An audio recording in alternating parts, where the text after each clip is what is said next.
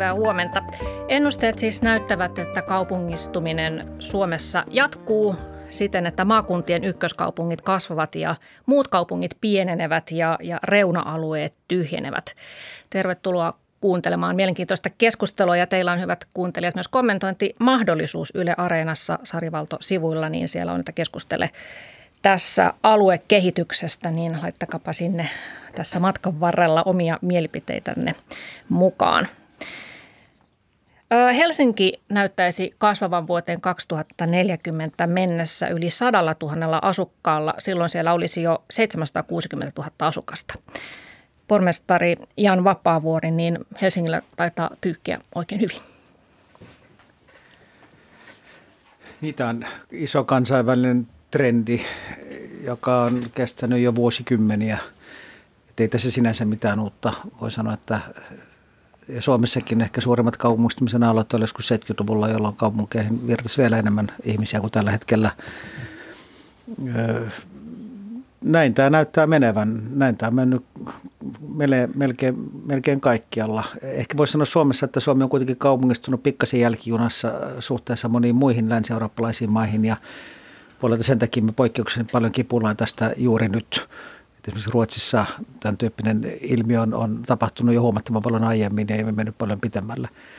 Sitten se, että kaikki ihmiset pakkautuu jonnekin, niin eihän se välttämättä tarkoita, että siellä menee hyvin. Että kyllähän tämä kaupungistumiskehityksen ja trendin yksi keskeinen ilmentymä on se, että, että sekä ilot että murheet keskittyy isoihin kaupunkeihin – että, että voisi sanoa, että jokaiselle maailman metropolille, pienemmälle isommalle on tyypillistä se, että, että sinne keskittyy paljon hyvinvointia, menestystä, vaurautta, vauraita ihmisiä, menestyviä yrityksiä.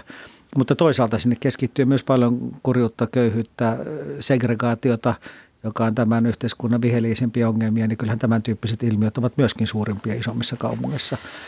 Ja sitten kun menee vielä Helsinkiin isompiin kaupunkeihin maailmalla, niin nähdään se vielä selkeämmin. Eli että – Eli ei, ei, ei tämä kaupungistuminen tarkoita pelkästään niin kuin positiivisia asioita missään tapauksessa. Mm. Mutta ajatteletko niin kuin sanoit, että tämä on tietysti niin kuin tämmöinen kansainvälinen megatrendi tämä kaupungistuminen, että se on tavallaan semmoinen luonnonvoima ja meidän pitää nyt niin kuin hyväksyä se. Ei tässä maailmasta koskaan tiedä, että miten tämä tässä muuttuu. Kukaan ei näe tulevaisuuteen, mutta voisi sanoa, että se on ollut hyvin pitkään hyvin johdonmukainen trendi. Joitakin aikoja sitten ajateltiin, että tämä digitalisaation myötä niin etätyön mahdollisuuksien lisääntyminen pysäyttäisi sitä. Mutta monet varsinkin amerikkalaiset tutkimukset on osoittanut, että se digitalisaatio vaan, vaan vauhdittaa kaupungistumista. Kuten sanottu, mitään suurta varmuutta ei ole, mutta on huomattavan paljon todennäköisempää, että tämä jatkuu, kun tämä ei jatkuisi. Ja, ja tietyllä tavalla niin kuin realiteettien niin kuin hyväksyminen on minusta niin kaiken järkevän politiikan perusta. Mm. No jos tuota Jan Vapaavuorissa Helsingin pormestarina olet vähän ta- tavallaan tämmöinen Mister Kaupunki, niin sitten meillä on täällä Mister Maaseutu. Kansanedustaja Hannu Hoskonen, kotipaikkasi on Ilomantsi, edustat Savo-Karjalaa. Ja tällä sun, sun alueella niin isompia keskuksia ovat Joensuu ja Kuopio ja niillä nyt menee kaiketi suht hyvin ja pientä kasvuakin on nähtävissä. Mutta miten on sitten sikäläisen maaseudun laita? Joo, oikein hyvää huomenta kaikille. Maaseudun laita tietenkin on, ei poikkea siitä kuvasta, mikä muualla Suomessa on, että väki on vähentynyt ja ikääntynyt, että nuoriso lähtee opiskelun perään osa palaa takaisin. Mutta ideahan siinä on se, että meidän pitäisi nyt nähdä se suuri viisaus tässä maassa, eikä semmoinen vastakkainasettelu, ei edes pyrkiä vastakkainasettelu, vaan siitä irti, jolloin tuota huomattaisiin se, että meillä on kuitenkin – luonnonvarojen käytön osalta meillä on valtavia mahdollisuuksia Suomessa eri puolilla Suomea ja kannattaa aina muistaa, ne raaka-aineet eivät ole täällä Helsingissä tai suurissa keskuksissa, vaan ne on eri puolilla Suomea.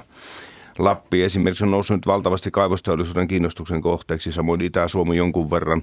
Metsävarannon ihan varmasti on tulevaisuudessa valtavasti käyttöä. Uusiutuvat luonnonvarat, niitä pitää hyödyntää. Meillä on valtava määrä uusia innovaatioita, jotka perustuu nimenomaan luonnonvaroihin. Ja se on vain syytä muistaa, että se Ponsse-kuski, joka ajaa pöllejä tien varteen tuota motokuskia tai maanviljelijä, joka tuottaa maailman puhtainta ruokaa ja sitten sitä jalostetaan jossakin meille ruokapöytään tuotavaksi ja ulkomaille vietäväksi, niin nämä tapahtumat eivät tapahdu etätyönä. Eikä siinä ei auta mikään muu kuin siellä pitää ihmiset olla töissä. Ja sitten kun kesä tulee, niin mä huomaan, että niin kuin meidänkin kunnassa on vilinejä ja vilskettä valtavasti. On semmoisia kuntia, joiden väkiluku kaksi jopa kolminkertaistuu kesäaikana, että meidän pitäisi nyt tässä maassa, meillä on valtavasti mahdollisuuksia, niin meidän pitäisi rohjata nähdä kaikkien seutukuntien kehittämisen hyvät puolet. Meillä on keskusteltu viimeisen kymmenen vuotta siitä, että on näitä peräkyliä, jotka voi herra haltuun jättää, ja sitten on näitä metropoleja, joissa kaikki menee tavattoman hyvin. Ja kun katsoo, on tässä kaupungissa nyt ollut jonkun aikaa muutamia vuosia töissä, muutaman vaalikauden ajan, niin tuota, kun on nähnyt tämänkin puolen täällä, miten, mihin täällä maailma menee, niin ei täällä, niin kuin Janne viisasti äsken omassa puheenvuorossa sanoikin, että ei täällä kaikki on niin onnellista, että segregaatiota ja muuta, muuta murhetta tulee.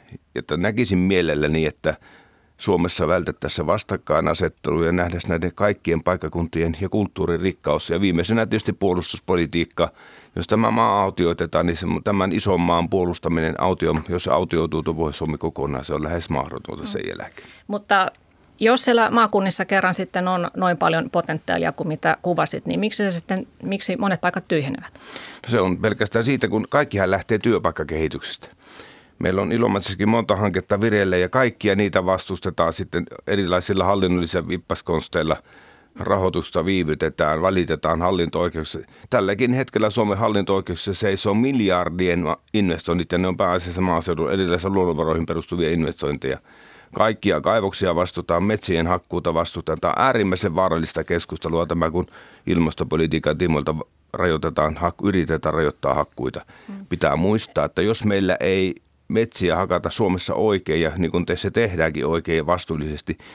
Metsä tulisi ottaa, pistää pillit pussiin ja siirtyä semmoisiin maihin, missä tämmöisiä on, jarrumiehiä ei ole. Mm. Joo. Niin mä sanoisin ehkä sen lisäyksen, että tämähän ei ole sillä lailla mustavalkoista, eikä tämä sillä lailla, että kaikki kaupungit pärjäisi ja kaikki maaseutu autioituisi, vaan että meillä on myös kaupunkeja ja jopa keskuskaupunkeja maakunnissa, jotka kipuilee, jotka ei pärjää. Ja sitten meillä on myös hyvin elinvoimaista maaseutua. Kyllä se peruslähtökohta on kuitenkin se, että meillä on varsin iso maa maantieteellisesti ja kuitenkin varsin pieni väestö. Eikä, eikä se ole koskaan tämä Suomi ollut tasaisesti asuttu. Että ainahan on ollut siis aina Pohjois-Suomessa muuta niin kuin valtavan Juuri isoja autioita ja alueita. Ja nyt, nyt se kehittyy. Mä oon täysin vakuuttunut siitä, että, että meillä tulee olemaan jatkossakin hyvin elinvoimasta ja vireätä maaseutua, mutta ei ehkä ihan niin laajalti eikä kuin, kuin mitä tällä hetkellä. Että, että, että, vähän niin kuin kaupungeissakin. Että kyllä se on, se on sitten myös – joissain paikoissa onnistutaan paremmin kuin toisissa. Mm.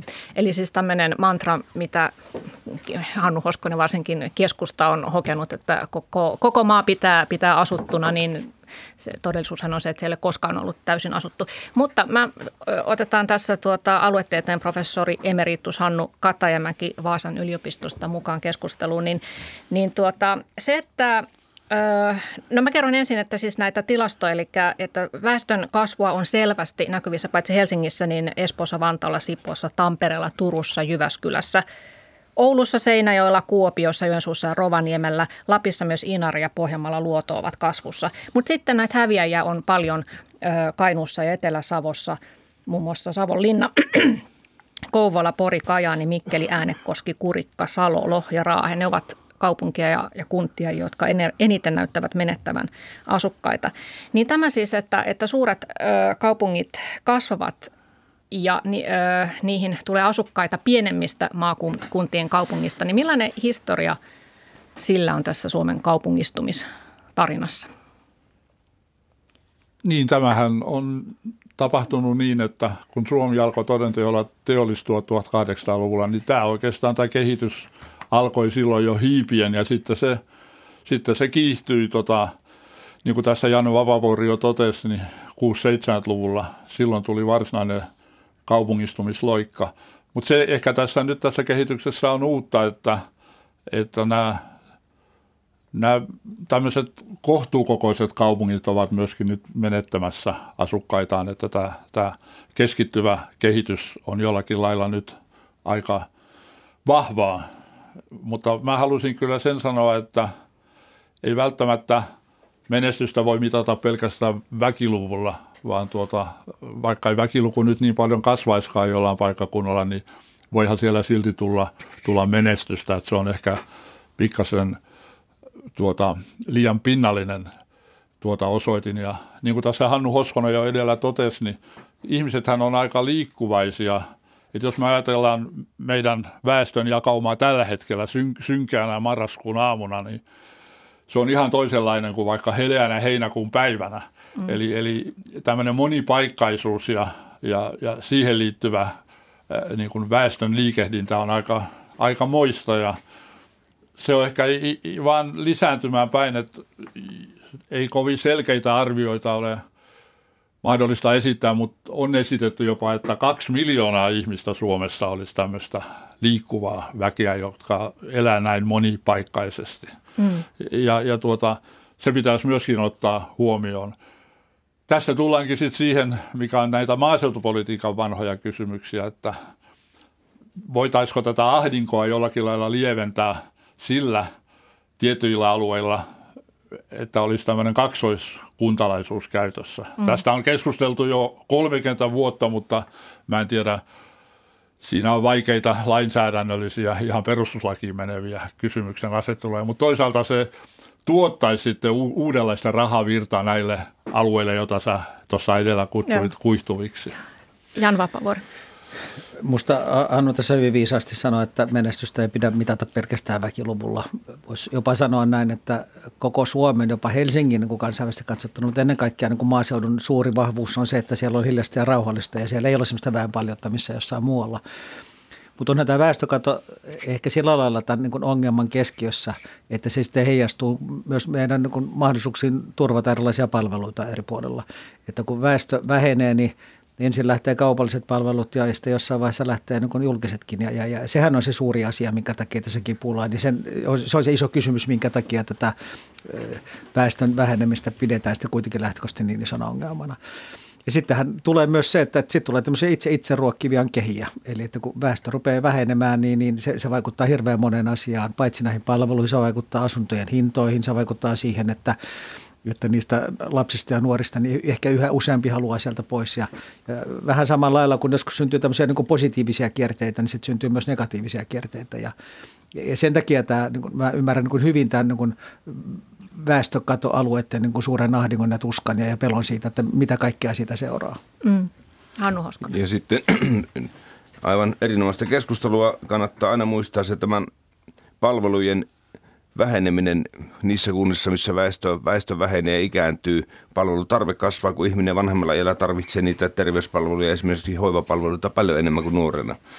Niin tuota, valtio valta omalla toiminnalla on monessa maaseutukunnassa on vetäytynyt kaikesta vastuusta. Sanoisinpä niin kuin meidän kotikunnassanikin, niin valtiovalta on kaiken muun sieltä vienyt jo pois. Rajavartiolaitos onneksi on jäänyt. Ja sekin hoitaa nyt jo poliisin tehtäviä pitkälti, että kyllä siellä liikennepoli- liikenteessä näkee aina niitä poliisiautoja, kun ne mittaavat liike- no, nopeuksia. Hyvä, että se näkyy. Se on meille arvokas asia. Mutta poliisiasematkin käytännössä on, se on enää kahviuntipaikka, tauonpitopaikka. Kaikki on keskitetty Joensuun. Samoin on lähtenyt verotoimistot, Kelaa. Että kyllä niin kuin valtiovalta on tässä itse ollut suurimpana promoottorina tekemässä näitä huonosti voivia seutukuntia. Sitten ääriesimerkki täällä suurissa kasvukeskuksissa, niin Esimerkiksi senaattikiinteistöt hoitaa semmoista, harjoittaa sellaista kiinteistöpolitiikalla valtion kaikki toiminnot on niin kuin, sillä saatu lakkaamaan ja kannat tehty kannattamattomaksi maaseutukunnissa, koska siellä on ne senaattikiinteistöt, ne vuokrahinnat on aivan älyttömät. Siis ei ollenkaan vastaa sen paikkakunnan vuokrataso. Siellä voi olla kolminkertainen vuokra, vaikka jollakin verotoimistolla Ilomantsissa oli verrattuna mark- markkinahintaan, mikä sillä alueella vallitsee. Ja yhtenä asiana viimeisenä ehkä semmoisena kummallisempana, että kun katsoo vaikka nyt nuorta, nuorta pari, joka tulee Helsinkiin ja ostaa täältä asunnon, niin hehän sitoutuvat melkein isommaksi osaksi elämänsä valtion valtavaan asuntovelkaan. He eivät siis saa se rahan määrä, mitä he elämänsä aikana keräävät ja ansaitsevat, niin se menee jollekin asuntogründerille, joko vuokrina tai sitten pankki ottaa sitä kovaa korkoa, että tämä on sanoisinpa pahimmillaan melkein uusorjuuden muoto, että tuota asuminen on tällä keinoin. Ja täällä on semmoisia henkilöitä, tiedän, että omistavat Helsingissä sata kämppää ja sitten niistä maksetaan valtavaa vuokraa kiskota ja sitten vielä valtiovallalla tuolla eduskuntatalolla kipuillaan, kun melkein kolme miljardia vuodessa käytetään valtioraha asumistukiin, niin eihän tässä ole enää mitään järkeä, että me ihmiset ensin orjutetaan valtavia vuokria, sen jälkeen vielä valtio kaivaa, ottaa vielä verotuksen kautta ihmisiltä rahaa kerää, jotta saadaan tätä valtavaa massaa pidettyä yllä. Eihän tässä ole mitään tolkkua tässä hommassa enää. Jonkunhan tämä on joskus puututtava, vai halutaanko minä miljonäärille vielä työntää lisää rahaa? Se on ihan kummallinen ilmiö. En ole ikinä ymmärtänyt tämmöistä. Siihen on ratkaisukeino, jos halutaan, mutta pahoin pelkkä, jos mä esitän sen julkisesti, niin mut rovialla kohta poltetaan. No kerro nyt kuitenkin. No ratkaisu on semmoinen, että pistetään tuota Meillähän on pääomatulossa veroporrastuksia.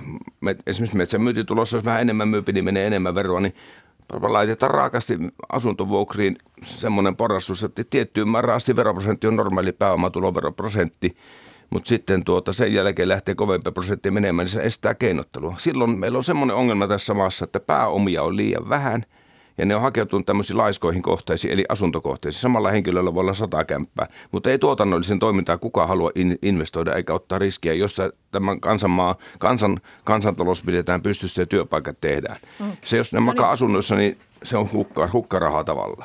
Joo, Hannu Katamäki. Niin mä oikeastaan vaan tähän Hannu Hoskosen puheen alkupuoleen ottaisin vähän kiinni, että – Suomessa ei todellakaan minustakaan ole keskusteltu siitä tästä valtion läsnäolosta, että kuinka laajaa se pitäisi olla esimerkiksi maaseudulla. Ja nyt tämän 90-luvun laman seurauksenahan tätä julkista sektoria alettiin trimmata ja, ja tuota, sen lopputulemahan on ollut se, että, että nämä hallintorakenteet on aika paljon keskittyneet. Poliisihallinto ja sitten esimerkiksi työvoimahallinto – Meillä on nykyään vain 15 työvoima- ja elinkeinotoimistoa. Aikaisemmin niitä oli toista sataa. Ja, ja tuota, nyt esimerkiksi tämmöinen henkilökohtaisen palvelun saaminen niin kuin vaikeassa työmarkkina-asemassa olevalle on aika, aika hankalaa, jos hän asuu maaseudulla, koska monesti tarvitaan henkilökohtaista palvelua ja tämä, tämä työvoimahallinnon rakenne on liian keskittynyt. Se johtuu siitä, että – näitä trimmauksia on vaan tehty, mutta koskaan etukäteen ei, ei arvioida, mitkä on sen alueen vaikutukset eri puolilla Suomea asuvien kansalaisten näkökulmasta. Ja, ja näissä trimmauksissa kyllä maaseudun asukkaat on joutuneet aika vaikeisiin tilanteisiin. En mä väitä, että tämä on tietoista kuristamista, vaan se, että näitä arvio, arvioita ei kerta kaikkiaan tehdä etukäteen ja sitten ihmetellään, miksi esimerkiksi aktiivimalli ei toiminut, kun, kun tuota, maaseudulla olevat ei, ei, työttömät ei, ei, ei voineet niin kuin näiden aktivointitoimenpiteiden piirissä olla riittävästi. Ja se johtui siitä, että ne palvelut oli viety liian kauaksi heistä. Ja nyt pitäisi tästä keskustella enempi, että riittääkö tämmöiset etäpalvelut, internetissä olevat palvelut, vaan tarvittaisiko lisää näitä henkilökohtaisia palveluita ja luultavasti tarvittaisiin ja, ja siinä olisi tehtävää. Mm. No niin, mutta toisaalta siis ö, valtiokaan ei kai nyt joka ikistä Suomen kolkkaa pystyy siellä olemaan läsnä, että valtion rahatkin ovat rajallisia. Ei, ei, mutta... Tämähän se aina on, että sitten sanotaan näin. Enhän mäkään tuota tarkoittanut, mutta pitäisi niin keskustella, että onko nyt menty liian pitkälle. Aivan. Joo. Jan Vapaavuori ei mulla tästä mitään varmaa tietoa ole, mutta en mä usko, että valtio tässä toimii kovin eri lailla kuin muut valtiot eri puolilla maailmaa, että samalla logiikalla he toimivat, ei yhtä kylmällä logiikalla kuin, kuin yksityinen sektori, mutta että valtio sopeutuu myös niin kuin muuttuviin olosuhteisiin. Heillä on myös tarve rationalisoida ja järkiperäistää omia verkkojaan ja, ja, ja toimia fiksulla ja kustannustehokkaalla tavalla – me eletään maassa edelleen kuitenkin, jossa tuota, valtio ottaa syömävelkaa siihen, että me käytetään enemmän kuin, kuin mitä me tienataan. Eikä tästä tämä niin kaupungin näkökulmasta niin, ja ison kaupungin näkökulmasta, niin tämä on niin tietenkin sinänsä totta, että monet niin peruspalvelut katoaa kauemmas ja kauemmas niillä alueilla, missä väki vähenee, kuten jossain Lapissa on tyyliin aina ollut. Mutta on, on myös sellaisia palveluita, missä tuota valtio on sitten kuitenkin hajasijoittanut toimintoja tavalla, joka kaupungin tulokulmasta ei tunnu oikealta eikä reilulta eikä tarkoituksenmukaiselta. Että otetaan vaikka korkeakoulujen aloituspaikat – niin me, ollaan, me ollaan tällä hetkellä semmoisessa tilanteessa, että kaikissa Suomen yliopistoissa, Lapin yliopistoa lukunottamatta, niin suurin opiskelijaryhmä on pääkaupunkiselta tulleet. Eli, eli siis me, meillä on hajasijoitettu opiskelupaikkoja niin valtavasti ympäri maata aluepolitiikan nimissä, jotta halutaan pitää elinvoimaa siellä yllä, jossa on tietty logiikkaansa ja sen ymmärrän ja hyväksynkin, mutta joka on käytännössä johtanut siihen, että pääkaupunkiseudulla niitä niin kuin, pääkaupunkiseudun nuorella on olen, kaikkein huonommat mahdollisuudet löytää omalta alueeltaan korkeakoulupaikkaa ja sitten lähdetään ympäri Suomea opiskelemaan. Mm. Ihan hyvä pointti. Ehkä, no, ehkä tota, saanko mä sanoa tuohon entisenä yliopistomiehenä, maakuntayliopiston miehenä, niin kyllä kai se vähän näin oli tarkoitettukin, että kun tätä hajautettua korkeakouluverkkoa alettiin rakentaa 70-luvulla, että, että se tuottaa sitten mahdollisuuksia eri, eri alueille ja myöskin pääkaupunkiseudun opiskelijoille mahdollisuuksia opiskella muualla. Et näin kai oli tarkoitettukin ja minusta maakuntayliopistojen vaikutukset sillä alueella on, on valtavan merkittäviä ja tärkeitä alueita. Ilman näitä maakuntayliopistoja monien maakuntien tilanne olisi paljon huonompi tämä kuin on ollut. Tämä on ehdottomasti niin. totta. Niin, mä, mä tosin kyllä koin sillä lailla, että tarkoitus oli se, että tämä maakunnissa on kohtuullisen tasaisesti yliopistoja, jotta sikäläisten nuorten ei tarvitse lähteä etelään opiskelemaan. No juu, kyllä, ei se, ei se kuitenkaan ollut niin päin, että, että, että se meni niin kuin pikkasen överiksi siinä vaiheessa, sitten kun pääkaupunkiselta pitää lähteä jo, niin kuin joka puolelle Suomea opiskelemaan. Mm. Mutta kun katsoo sitten tätä isoa kuvaa, että miten tämä Suomi on kehittynyt, miten tätä on kehitetty tietoisesti. Tänne Helsinki on ympätty. Ihan varma en ole kokonaisvirkamiesmäärästä, mutta tässä kaupungin Helsingissä taitaa olla lähemmä 100 000 valtion rahoilla, verorahoilla.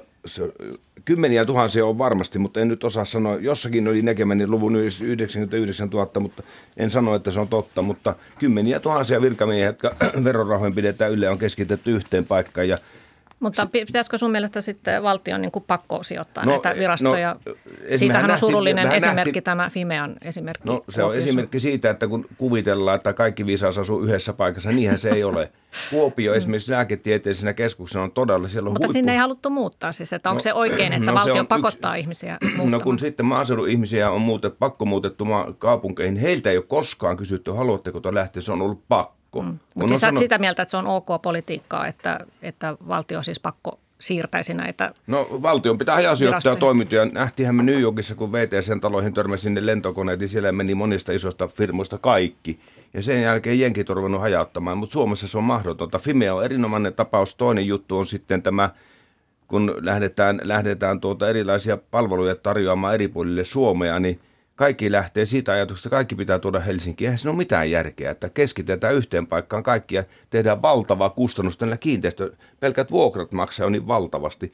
Valtion rahaa dumpataan hirmuiset määrät yhteen paikkaan. Mm. Suomen suurin aluetuki saa ihan Helsinki. Ei se ole Ilomantsi eikä Joensuu eikä Utsoki Kevo, vaan se on Helsinki per capita, niin ylivoimainen ykkönen. Ja sitten kun rakennetaan jotakin, otetaan esimerkiksi, kävelin tuosta Triplan läpi äsken, kun jään Pasilla asemalla junasta – kahtelin sitä taloa, niin kyllä siinä on ilmastopolitiikkaa harjoitettu. Siellä on nimittäin betonia rumasti ja siellä on tehty, kuule, ja sitten kun maaseudulla rakennetaan jotakin, niin hirmu huuto, että nyt menee ilmastopiloille, mutta eipä ole kukaan laskenut triplan päästöjä eikä tule laskemaan. Ja minä luulen, kun seuraava lama tulee, niin täällä on tyhjiä kämppiä vähän enemmänkin. En, en halua sellaista Suomea tulevankaan, että niin kävisi.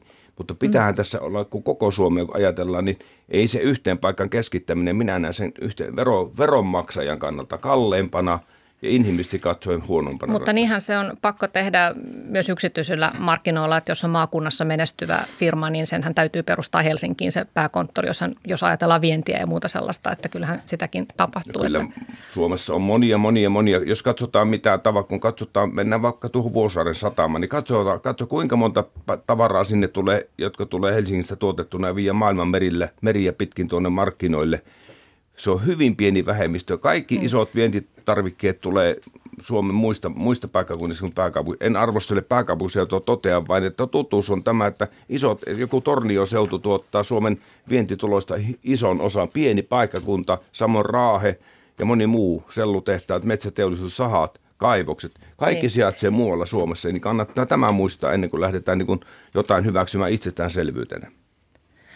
No puhutaan vähän lisää tästä valtion roolista, että mitä te kaipaisitte sekä kaupungissa että maaseudulla, että miten valtion pitäisi harjoittaa millaista alue- ja kaupunkipolitiikkaa. Että meillähän on siis tietenkin tämä valtionosuusjärjestelmä ja, ja tota, faktahan on siis se, että nämä etelän menestyneet kaupungit ö, maksavat, ovat maksumiehiä ja tuota 87 prosenttia näistä tasausjärjestelmän maksuista tulee Helsingiltä, Espoolta, Vantaalta ja Kauniaisilta – ja monet kunnat on täysin riippuvaisia näistä valtionosuuksista. Mutta se nyt kuitenkin on järjestelmä, jossa yritetään tasata näitä, näitä epäreiluuksia, niin eikö se Hannu Hoskonen on sun mielestä hyvä systeemi? Erittäin hyvä systeemi ja sinä päivänä, kun tässä maassa luovutaan tällaisesta siitä, että pidetään, pidetään kaikista ihmisistä, kaikista suomalaisista tässä maassa hyvää huolta, niin se, se päivä, jos on tullakseen, sitä minä olisi koskaan näkevä, niin meillä pitää olla tämä järjestelmä koko ajan, että huomioidaan kaikki suomalaiset. He ovat tasa-arvoisia ihmisiä lain edessä ja palvelutkin pitää järjestää. Ja sitten pitää muistaa se mitallin toinen puoli, että kun sanotaan ihan oikein, niin kuin sanoitte tuosta valtion verotasausjärjestelmästä ja valtionosuusjärjestelmästä, niin tuota, se on luotu silloin viisaudella siihen, että saadaan koko maahan sitä oivalliset olosuhteet ja perustuslakimme mukaan asialliset palvelut jokaiselle. Niin tästä on pidettävä aina kiinni ja on syytä muistaa, kun täältä jonkun verran rahaa kerätään ja menee muuan, muihinkin tarkoituksiin, niin tuota, tänne myös valtio investoi kaikista eniten. Jonkun Ilomantsin saavat valtion rahat, ne on pikku, pikku pennosia siihen verrattuna, mitä tähän kaupunkiin investoidaan, että katsotaan näitä valtavia hankkeita, mitä tänne rakennetaan koko ajan, miljardeita meidän rahaa ma- maaseutukunnille, jos saa jonkun pienen investointi tuo jo, jollakin elinkeinohankkeelle hyvä. Mutta meidän pitäisi purkaa tästä hommasta byrokratiaa pois. Meillä on semmoinen luotu nyt tähän maahan valtava ympäristöhallinnon ympärille byrokratia, että jos joku meinaa jonkun yrityksen rakentaa maaseudulle, niin joku ympäristölupa joudut hallinto-oikeuksiin jonottamaan vuositolkulla. Ja eihän se ole mist, mitään perusteltu, kun samaan aikaan tuota, maahan tuodaan tavaraan sellaisista maista, jotka, joissa ympäristöasioista ei, ei välitetä yhtään mitään, mm. vaikka itse no, pystyn hommat tekemään byrokratiaa löytyy varmaan sieltä kuntatasoltakin ihan yhtä ei, lailla ei, ko- koko ei, maassa. Ei elinkeinopolitiikassa, Mutta... me, jos elinkeino, kunnassa kun elinkeinohanke, niin sitä varmasti viedään kiireen kaupalla eteenpäin, mutta se jarru mm. tulee sieltä, että valitusoikeuksia on tullut niin valtavasti, että kaiken maailman turhilla valituksissa seisotetaan miljardin hankkeita Suomessa ja sitten siitä kärsii paikalliset ihmiset. Niin. No vielä näistä tuki, tukirahoista, niin EUn rakennerahastostahan tulee melkoinen tukku rahaa nyt on vuosille 2021-2027 tulossa 1,8 miljardia euroa jaettavaksi. Ne tulee nimenomaan suurin osa Itä- ja Pohjois-Suomeen.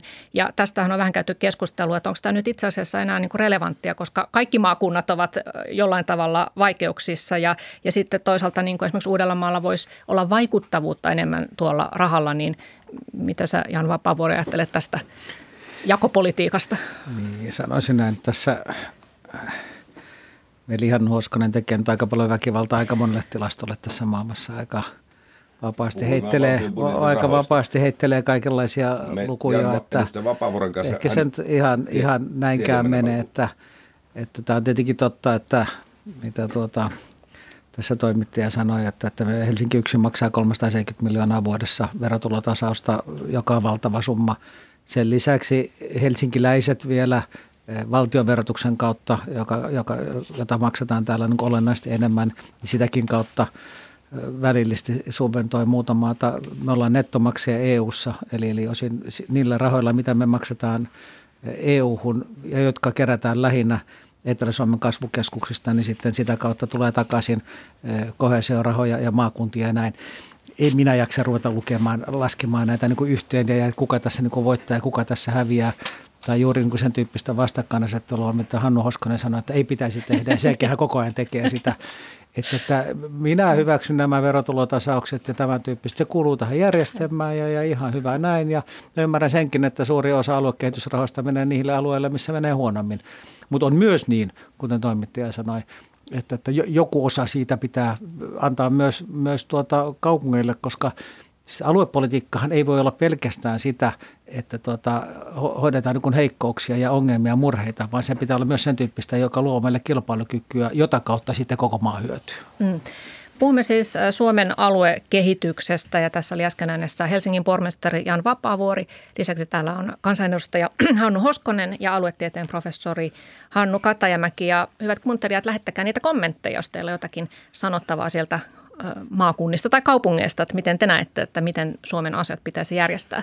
Hannu Katamäki, sulla oli jotakin. Niin jo oikeastaan tästä haluaisin sanoa, että niin tässä on nyt kyllä tullut aika paljon tätä vastakkainasettelua, vaikka me sovittiin aluksi niin, että Suomea kehitetään kokonaisuutena mm. vahvuuksia vahvistamalla ja, ja tuota, tällainen keskustelu ei yleensä vie kauheasti minusta asioita eteenpäin siis esimerkiksi tämä meidän valtiontasausjärjestelmä, jota nyt Helsinkikin maksaa aika paljon, niin ei sitä kai kukaan vakavasti kyseenalaista. Se on tämmöinen meidän yhteiskunnan oikeudenmukaisuusperiaate. Toisaalta tarvitaan vahva pääkaupunki tähän maahan. Että mä en Ja se, mitä aluepolitiikka nykyään minusta on, niin se on eri, eri, eri alueiden omien vahvuuksien vahvistamista ja edellytysten luomista. Se on tämmöistä paikkaperustaista politiikkaa, jossa, jossa tuota, kaikki alueet ovat osallisina, osallisina niiden omista lähtökohdista. Mutta se, mistä mä haluaisin keskustella enempikin, on justiin nämä EU-tuet, nämä rakennerahastotuet. Niillähän on pyöritetty ansiokkaasti projektia jo yli 20 vuotta ja tuota, tulokset ei ole kauhean pysyviä olleet. Ja nyt esimerkiksi jos puhutaan yrityksistä, niin meidän pitäisi jollakin lailla löytää tämmöinen yksilöperustaisempi tapa kehittää yrityksiä. Perustaa esimerkiksi sinne Ilomantsiin elinkeinojoukkue, jossa valmennetaan, val, valmennetaan tuota, tulevia yrittäjiä, jotka perustaa yrityksiä ja, ja jotka sitten tuota, vievät sitä paikkakuntaa paikallisina yrittäjinä eteenpäin. Et, et, et, tuota, tämmöinen yksilöperustainen elinkeinopolitiikka voisi olla paljon tehokkaampi kuin tämä, tämä aika loputon projektien tuota, pyörittäminen. Mm. No mitä tuota nyt sitten pitäisi sun mielestä Hannu Katamäki tehdä, kun sä sanoit, että tällainen keskustelu ei vie asiaa eteenpäin, niin lähdetään nyt viemään tätä eteenpäin. Eli, eli tota, jos nyt ajatellaan siis kuntia, joissa, jotka on täysin riippuvaisia valtion ö, osuuksista ja, ja tehdään kuntaliitoksia sekä ne ei välttämättä auta. Väki valuu sinne maa, maakunnan ykköskaupunkiin vääjäämättä, siellä on työpaikat ja, ja näin, niin tuota, mitä, mitä näille kunnille pitäisi tehdä? No, Jos ne kerta kaikkiaan täällä on jatkuvasti lisää kriisikuntia no, ja, en, ja mikään määrä, siis valtion rahaa ei pysty välttämättä niitä elvyttämään. Ensinnä pitää lähteä siitä, että Suomihan on valtavan monipuolinen maantieteellinen kokonaisuus ja täällä on erilaisia vahvuuksia eri alueilla ja nyt näitä ei ehkä riittävästi paikanneta näitä eri alueiden vahvuuksia. Ja, ja tuota, tämmöisessäkin kunnassa, jossa näyttää menevän huonosti, niin siellä voi olla paljon mahdollisuuksia niin kuin uudenlaiselle yritystoiminnalle, jolla on markkinoita jopa globaalisti. Tästähän on yksittäisiä esimerkkejä ympäri Suomen maaseutua. Meidän pitäisi kunnolla katsoa tätä maata ja, ja ikään kuin inventoida eri paikallisyhteisöjen mahdollisuudet ja, ja, ja tuota, tukea sitten niitä. Esimerkiksi perustamalla tämmöisiä elinkeinojoukkueita, niin kuin mä sanoin. Ehkä nämä keinot ei olekaan niin kauhean monimutkaisia – Mut, mutta tuota, eri paikkakuntien pitää minusta nykyistä paremmin oppia tunnistamaan niitä, mikä siellä on mahdollista. Aluekehittämisessä on ehkä liian paljon tämmöisiä muoti-ilmiöitä ja konsultteja, jotka kiertää puhumassa ja, ja, ja, tuota, ja, ja sitten monistetaan näitä näitä kalvoja omiin strategia-asiakirjoihin kunnissa, eikä, Eli... po, eikä pohdita riittävästi, mikä olisi meidän vahvuus, missä me voisimme olla hyviä. Niin, eli siis ihmisten pitäisi paikallistasolla itse huomata ne vahvuutensa, eikä odottaa, että valtio tulee ja, ja Niin, tai joku ulkopuolinen viisaus. Että Suomessa on aluekehittämistä ihan liikaa minusta delegoitu erilaisille konsulteille, jotka kiertää puhumassa mm. maksua vastaan ympärinsä, kun itsekin voitaisiin ajatella. No aivan. Hannu Onko oikeastaan pari pikkujuttua tuossa edellisessä puheenvuorossa ja myös Jan Vapaavuoren hyvissä puheenvuorossa, niin tuota, ensinnäkin rakennerahastosta tulevat rahat EU-ssa, niin siellä on semmoiset säännöt, että niillä ei investointia voi tehdä. Tekisimmehän me niitä investointeja, vaikka niille ei voi tehdä. Se on juuri tätä projektihommaa, mitä sillä voi tehdä. Esimerkkinä valokuituverkon rakentaminen Suomeen kaikkiin, kaikkiin suomalaisiin koteihin, jotta nettiyhteys pelaa – niin se ei onnistu rakennerahastolla tähän asti, se on kielletty. Se no, on mitä se, sillä rahalla sitten on tehty byrokratia voidaan, se on rakennettu, sitä pitää kysyä niitä, jotka se säännöt tekivät. Eihän se ole mitään tolkkua, että me iso osa rahasta hukataan erilaisiin projekteihin. On sillä hyviä projekteja, en sitä sano. Mutta pitää muistaa, mm. että investointeja niillä rahoilla ei tehdä. Ja toinen asia on sitten se, että kun Jan Vapaavuori sanoi aivan oikein hyvän puheenvuoron sisältönä oli se, että se oliko 370 miljoonaa, mikä maksetaan verontasausta, niin jos lasketaan valtion investoinnit tähän, tähän kaupunkiin, niin ei, ei sovi 370 miljoonaa vuodessa, ei varmasti sovi. Mutta se on sivuseikka, minä toivoisin vain, että nyt, jotta jos maaseudulla löytyy valtavan hyviä innovaatioita, sellaisia yrityksiä kotikunnassa, jotka varmasti pärjäs, mutta me tarvitsisimme sitä samaa, valtio pitäisi saada näihin kuntiin kumppaneiksi. Nythän se on ollut valtavana jarrumiehenä. Kaikin keinoin jarruttanut elinkeinohankkeita, mitä kummallisimmilla keinoilla. Ympäristökeinot on parhaimmat, valitetaan luvista niin, että mikä ei lähde elämään. Ja niin, se johtaa Mutta tähän Hannu Hoskonen, sä itse oot aina puhunut, että ja sä et halua mitään vastakkainasettelua, mutta sä nyt koko ajan syytät valtio ja, ja syyllistät en Helsinkiä. En mä kerro, mitä on tapahtunut. Tämä on historia. En mä puhu, en, en mä ole keksinyt. Ei mulla niin hyvää mielikuvia, jos mä tämmöisiä keksisin. niin. Tämä on Joo, tapahtunut, että aivan. meilläkin on kotikunnassa monta elinkeinohanketta odottanut lupia vuositolkulla ja Yksi mm. tehas menisi jo lähteä epätoivovimmalla, kun ei saanut investointilupaa. Onneksi saatiin pelastettua. Nyt siellä nousee Vapon tur- teknisen hiilen tehdas Sitäkin viivytettiin kaksi vuotta turhilla valituksilla, kun sitä aikanaan ruvettiin rakentamaan ja pelättiin, että lähtikö kokonaan pois. Tähän me tarvitsemme valtion kumppaniksi, että pannaan vähän pyöriin vauhtia maaseudullakin. Jan Vapavuori. Kyllä, tuota, kaikella ystävyydellä Hannu, siis Hoskosen Hannu, niin kyllä tuossa vähän mielikuvitustakin oli matkan varrella. Ei, että, on to, että jos käydään kaikki tilastot läpi, mitkä olet tässä radiohaastattelussa sanonut ja, ja tarkennetaan ja todistetaan, katsotaan, niin kuinka kohan moni niistä piti paikkaansa, niin väitän, että vähemmistö. Ei pidä. Esimerkiksi tämä sun 100, 100 000 valtion työpaikkaa Helsingissä, niin Kerro vaan, kerro vaan, kuinka, kerro vaan, kuinka paljon lyödään vetoa siitä, että onko se edes lähimainkaan oikea. Ei, kun, mutta tuota, mut, mut, mut, mä haluaisin tähän puuttua, mitä toinen Hannu oli, eli professori Hannu sanoi, niin musta siinä on niin suuri viisaus, että et ei, ei voida ajatella silleen, että on olemassa joku resepti, joka toimii kaikkialla Suomessa. Et kyllä niin kuin aluepolitiikan lähtökohta pitää olla niin kuin pyrkiä vahvistamaan niitä vahvuuksia, mitä eri puolilla Suomea on, ja ne on joka puolella vähän erilaisia. Ja siellä on sitten totta kai myös niin kuin hirveän iso vastuu sillä paikallisyhteisöllä, omalla kunnalla, omalla maakunnalla, mikä seutukunta, mikä se milloinkin on se niin kuin relevantti toimija. Ja onhan meillä siis Suomessa, meillä on hyvin voivia niin kuin alueita. Meillä on Pohjanmaalla sellaista, niin kuin Etelä-Pohjanmaalla aivan erityisesti, ja kuitenkin, jos ei ole edes yhtään, oikeastaan yhtään isoa kaupunkia, niin, niin, tuota, niin erittäin vireätä, hyvää perinteistä käsityötaitoa ja, ja, ja tämän tyyppistä.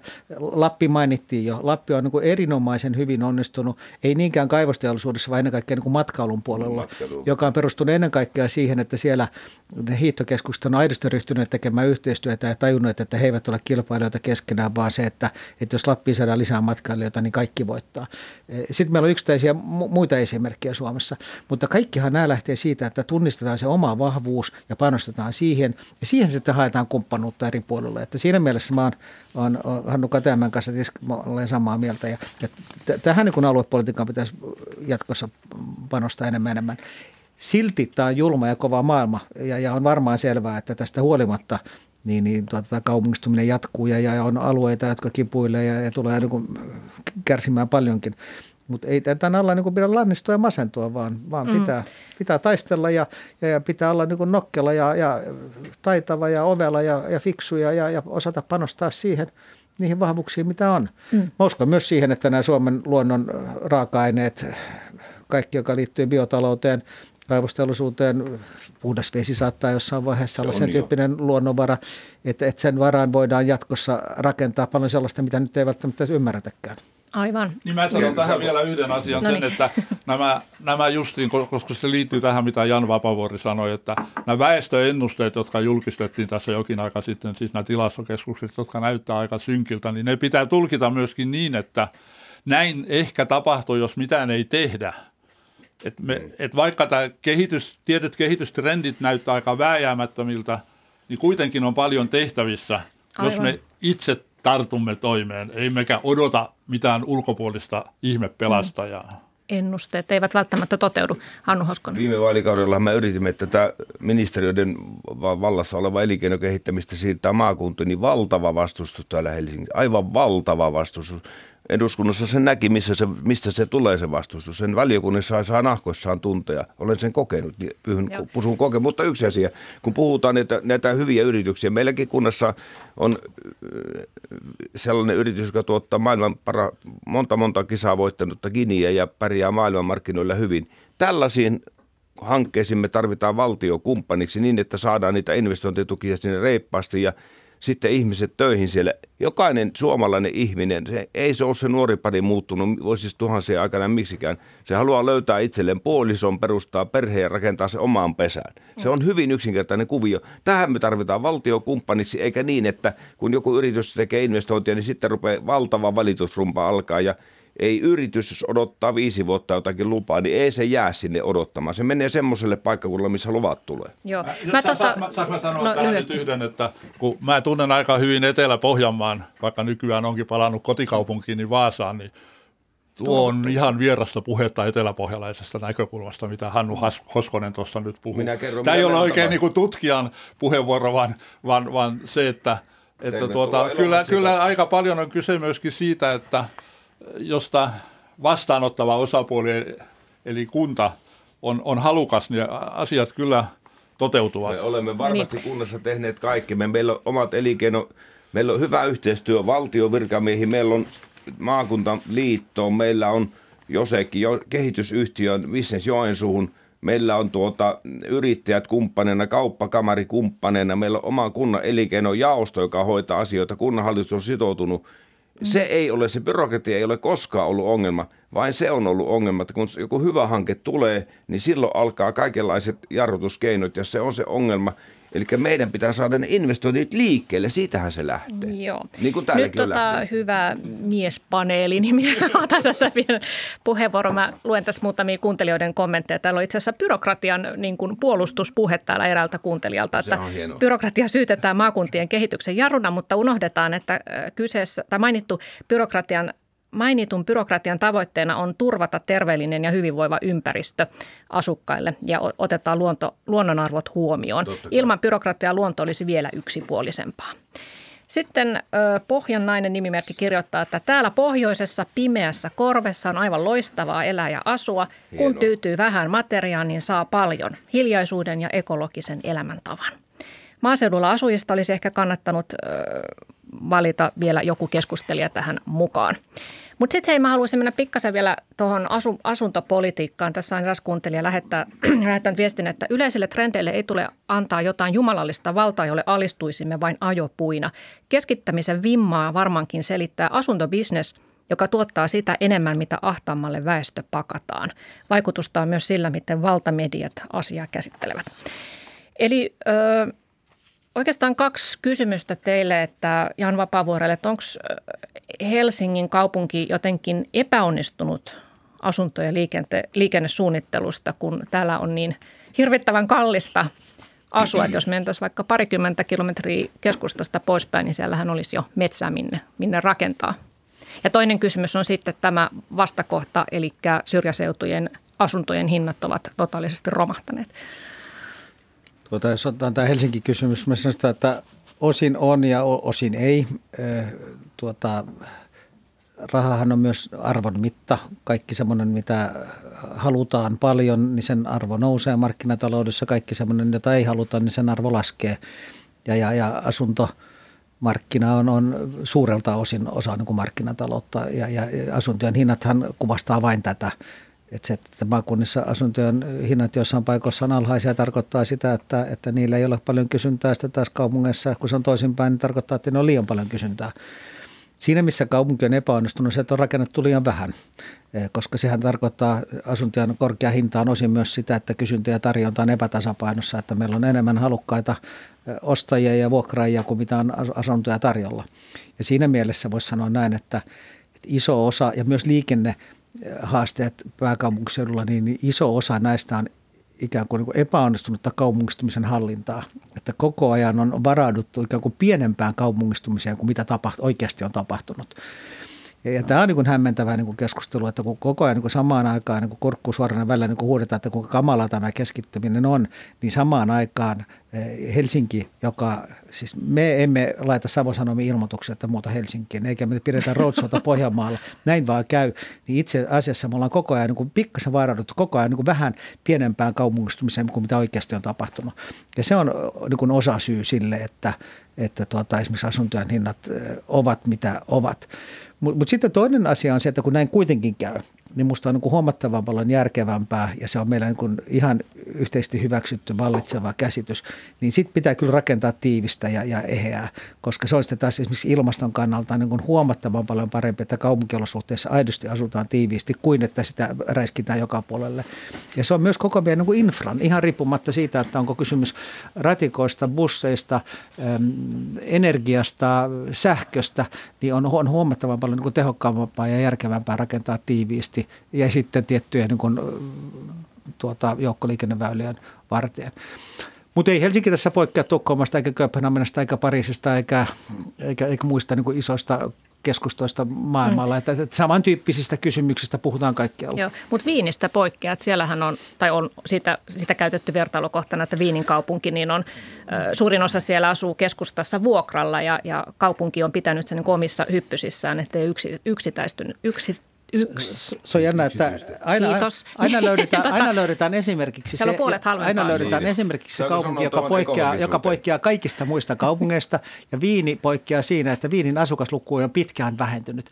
Ja, ja eikö niin, silloin tilanne on markkinoilla myös erilainen, koska se on kysynnän ja tarjonnan tasapainoa ja tilanteessa, missä väki vähenee. Se on ikään kuin Viinihän on vähän niin kuin Suomen maaseutua tässä suhteessa, että väki vähenee, niin silloin markkinat muuttuu ihan erilaisiksi.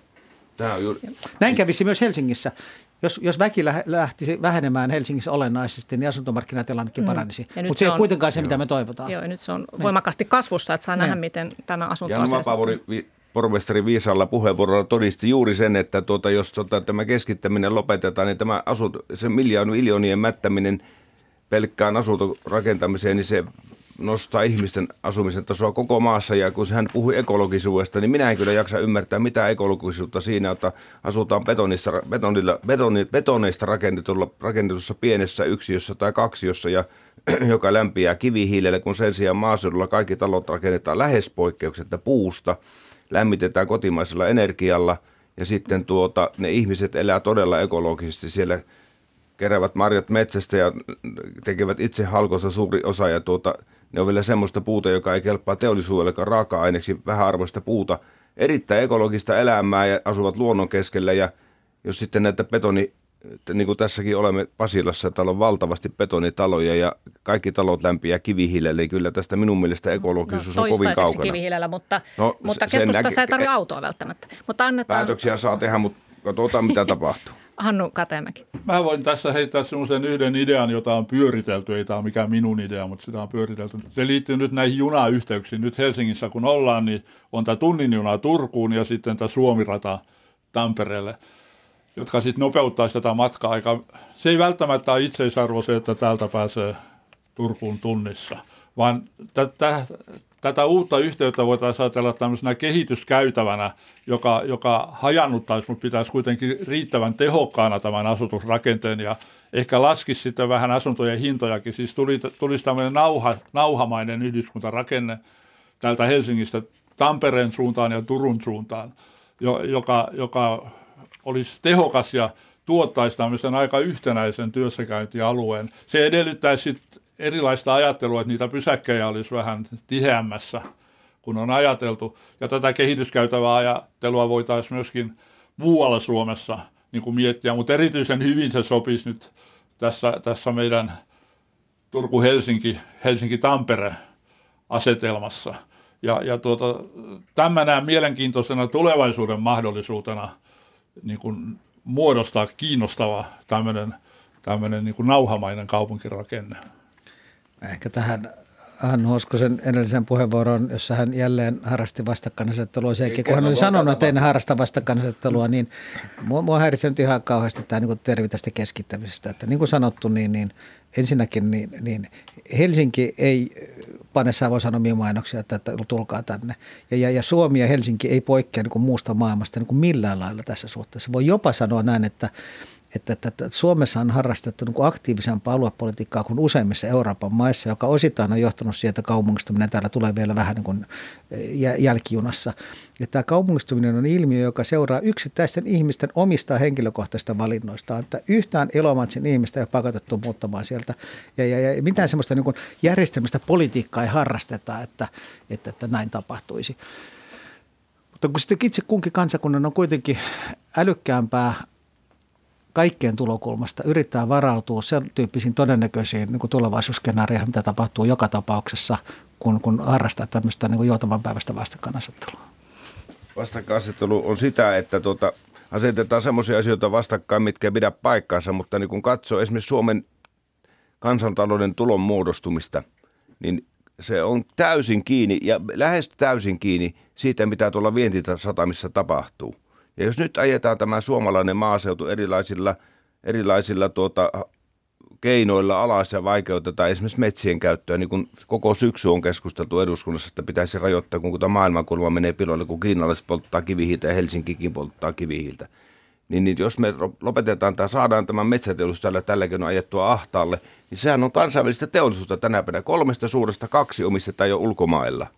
Vain yksi on suomalainen, suomalaisten käsissä. Se pistää pillit pussuun ja muuttaa jonnekin Uruguayhin tai Kiinaan tai jonnekin muuanne menee. Ja silloin ollaan, kun vientitulot loppuu, niin meiltä loppuu verotulot ja metalliteollisuus, kaivosteollisuus, matkailu, se on pääosin keskittynyt tuonne jonnekin muuanne niin, niin tuota, jos tämä satamat menee täällä kiinni, niin sitä päivää minä Jan, Jannellekin voisin sanoa ystävyydellä, että tuota, toivoisin, että me emme sitä kumpikaan toivoisi, koska sinä päivänä, kun vientiteollisuuden mene, vetovoima loppuu tästä maasta, niin siinä loppuu muuten byrokraattia iso pino, vino, pino no, sinä päivänä. Ei hallituakaan. Ei, ei, ei, me ei, vaan, ei, tämä on tosiasia. Meillä on ensimmäiset varoitusmerkit jo Mutta, ilmassa.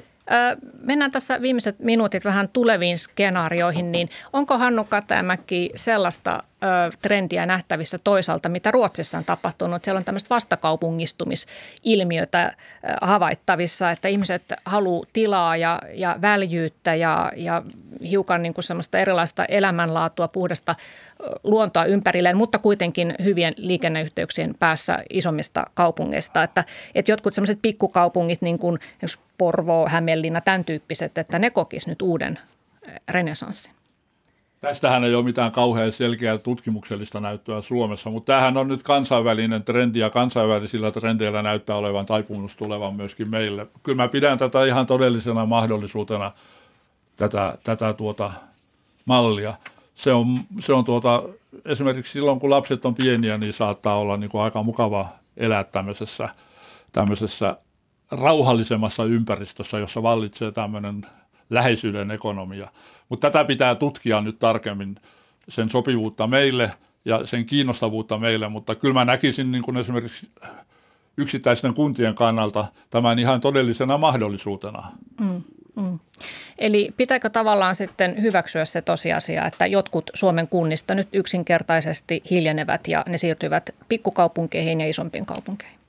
Ei minusta sitä pidä hyväksyä, koska se – se tuota, kaikki, kaikilla paikakunnilla, jossa on ihmisiä Suomessa, on mahdollisuuksia kehittyä omista lähtökohdistaan. Niin, toivoa että on. Tämmöistä, tämmöistä toivoa ei pidä heittää Joo. koskaan menemään. Aivan, ihan lyhyesti. voi sanoa Hannu Katamäen hyvän puheenvuoron lisätä sen, että ihan varmasti, jos lähdetään tutkimaan asiaa tarkasti, niin jokaisessa Suomen kunnassa on mahdollisuuksia, joilla on mahdollisuus menestyä. Ja vielä Jan Vapaavuorelta loppukommentti. Mä, mä uskon tähän, mitä Hannu Katamäki sanoi, että, että maailma monimuotoistuu, ihmiset erilaistuu, arvot muuttuu. On selvää, että Suomi, jossa on ihmisille perinteisesti historiallisesti ollut vahva luontosuhde, niin on myös ihmisiä, jotka haluaa muuttaa poispäin kaupungeista. Ja tämä varmasti johtaa siihen, että on, on yksittäisiä pienempiä kaupunkeja, maaseutualueita, jotka varmasti tulevat menestymään, mutta ei sitä isoa trendiä muuta. Kiitoksia hyvät herrat tästä keskustelusta ja kiitos myös kuuntelijoille tapaamisiin ensi tiistaina.